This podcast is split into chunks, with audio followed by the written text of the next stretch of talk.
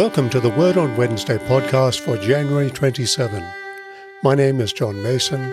Thank you for joining us. Words, words, words. Have you ever wondered about the power of words? Words are at the heart of special moments in our lives, asking the girl or the guy out for a date, committing ourselves in marriage, or saying yes to a job. Emily Dickinson wrote this of words A word is dead when it is said, some say.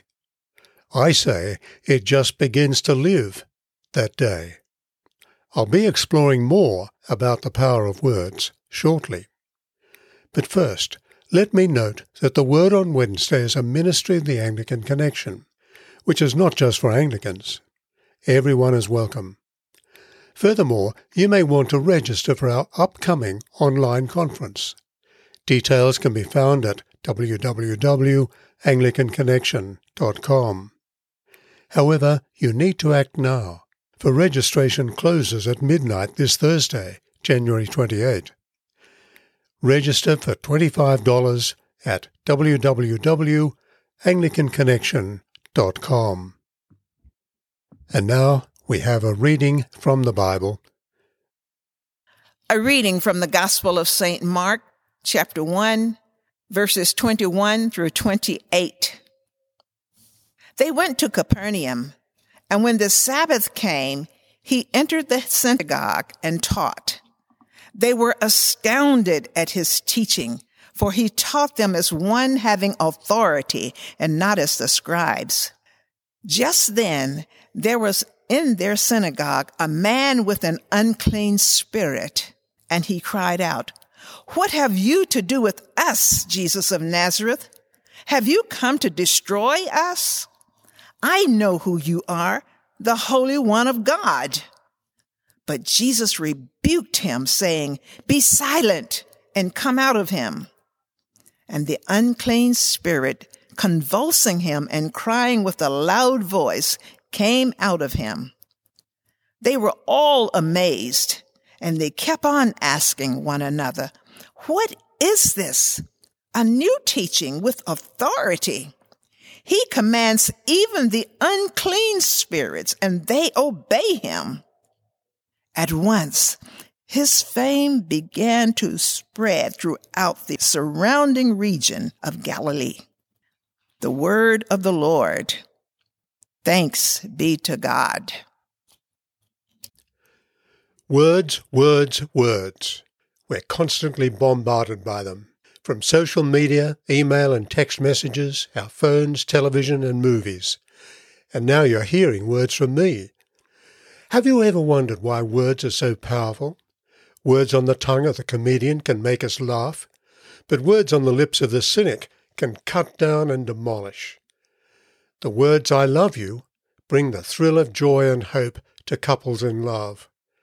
But the words we've done all we can from the medical specialist in times of sickness grip us with fear and a sense of impending loss. Emily Dickinson wrote this of words A word is dead when it is said, some say. I say it just begins to live that day. Come with me to Mark chapter 1, verses 21 and 22. They went to Capernaum, and when the Sabbath came, Jesus entered the synagogue and taught. They were astounded at his teaching, for he taught them as one having authority and not as the scribes. Jesus regularly attended the church of his day. The Jerusalem temple or the local synagogue in towns and villages. Mark tells us that Jesus began his public ministry in the town of Capernaum, in the northern shore of Lake Galilee. We can begin to picture the scene. Jesus was the guest preacher that day in the local synagogue, and as he spoke, everyone sat up and listened, for he taught with authority. People could see that he wasn't like their usual speakers, the scribes. The scribes, so dependent on the authority of others, were diffident and cautious, ambiguous and lacking clarity. But Jesus was different. He spoke as one who knew firsthand what he was talking about. He spoke with a personal command of his subject. He spoke with clarity as he talked of God and humanity, of righteousness and hope. His hearers were stunned. They'd never heard anything like it before. And not surprisingly, he caused a stir. But there was another facet to Jesus' words. In verse 23 we read, Just then there was in their synagogue a man with an unclean spirit, and he cried out, What have you to do with us, Jesus of Nazareth? Have you come to destroy us? Mark doesn't hesitate to record this voice of protest. Jesus' words didn't necessarily bring harmony and peace. Opposition came from a demon possessed man who, up until that moment, had been quite happy to be in the congregation. But that day was different. This demon possessed man was confronted with a greater power, and he knew it. I know who you are, the Holy One of God. While some will dismiss Mark's assessment as myth, saying it doesn't fit with modern psychiatry, we can note that medical science today suggests that some psychotic behaviour occurs for organic reasons brain tumours, drug addiction, or even genetic factors. Indeed, in the same way that we bring prayer and medicine to bear on cancer, we can bring prayer and psychiatry together when a person is mentally ill. What is clear, however, that there are some mentally and emotionally sick people today who, like this man, are in the grip of alien forces. And whether we regard these forces as real or imaginary, they are irresistible, as irresistible as the impulse that drove that man to call out that day. Sometimes mentally disturbed people are aware of supernatural realities in a way that most people are not. This man recognized Jesus as the Christ, the Son of God, not even the disciples had woken up to this. Consider Jesus' response in verse 25. But Jesus rebuked him, saying, Be silent and come out of him. Be silent is literally be muzzled, or colloquially, shut up. Jesus wouldn't accept the compulsory testimony to his divinity given by evil powers. Rather, he wants our voluntary recognition that he is both God and man. And so he ordered the spirit to be quiet and to come out of the man. And notice what happened. And the unclean spirit, throwing him into convulsions and crying out with a loud voice, came out of him. The spirit obeyed. There's only one word for that power power of the kind we have never seen, not even in churches today that claim they have the power to heal. Mark's focused report here powerfully conveys God's authority, energy, and vitality, evident in Jesus' words. They were all amazed, and they kept on asking one another, What is this? A new teaching with authority? He commands even the unclean spirits, and they obey him. At once his fame began to spread throughout the surrounding region of Galilee. Jesus' words and actions were unprecedented. They confirmed what the crowds had begun to suspect that he was invested with a unique authority. Jesus was not only a powerful speaker, he commanded extraordinary power with his words. Indeed, as Mark's Gospel unfolds, we're invited to see that into our world of darkness and despair, a light of hope has come. It awakens us to the reality that Jesus can't be ignored. The voices around us may try to shut him up, but he will have the final say. Every one of us needs to treat him seriously. Why is it then that we are so often silent about our faith? Isn't it true that often we are afraid? Afraid of what others will think of us? Afraid of what it might mean for our job? Afraid for the word of the gospel, that it won't work? We need to remember the power of words in God's hands. He has used words to reveal himself to us. It's the combination of words and the work of his Spirit that changes and transforms lives.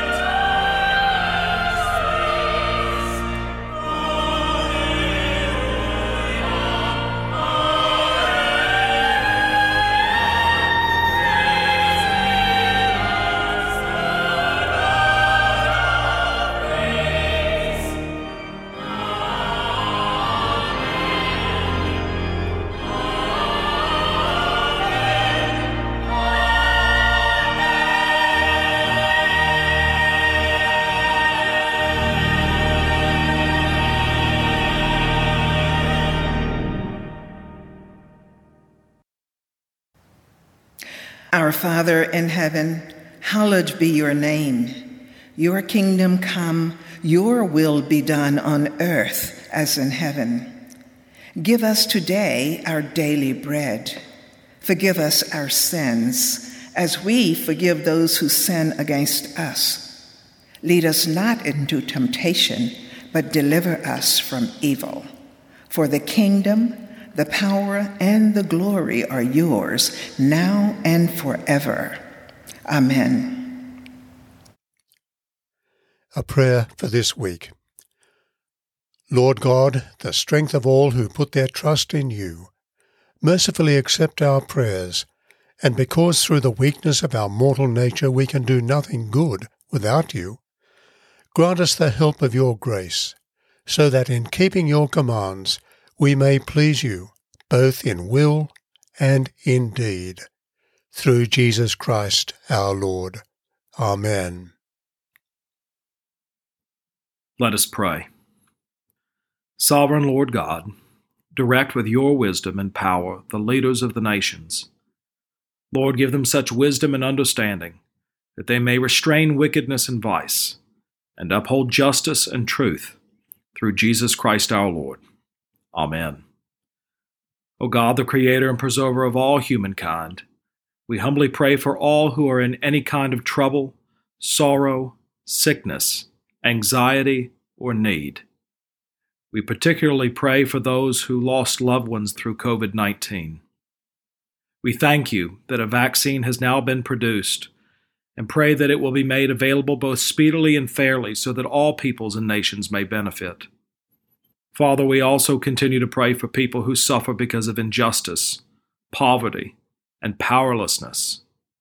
Lord, enable us to share with others the material things that they need. Most of all, in your great mercy, bring comfort and hope through the good news of the gospel of Jesus Christ, who died and rose to save us, and give us meaning and hope forever. We ask all this through Jesus Christ our Lord. Amen. A prayer for peace. God of the nations, whose kingdom rules over all, have mercy on our broken and divided world. Shed abroad your peace in the hearts of all people and banish from them the spirit that makes for conflict, so that all races and people may learn to live as members of one family and in obedience to your laws, through Jesus Christ our Lord. Amen.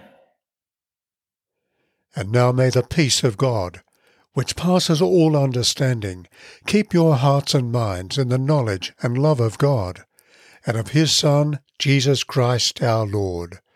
And the blessing of God Almighty, the Father, the Son, and the Holy Spirit be with you and remain with you always. Amen. People involved in today's podcast are John Mason, speaker and writer, Andrew Pearson, the Dean and Senior Minister of the Cathedral Church of the Advent, Birmingham, Alabama, and Catherine Jacob, a member of the Cathedral Ministry team. The introductory and concluding music is from the cathedral under the direction of Dr. Frederick Teardo and Zachary Hicks.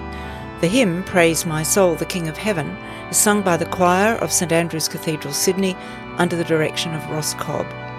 Prayers are drawn from an Australian Prayer Book 1978, and the Bible readings are from the New Revised Standard Version.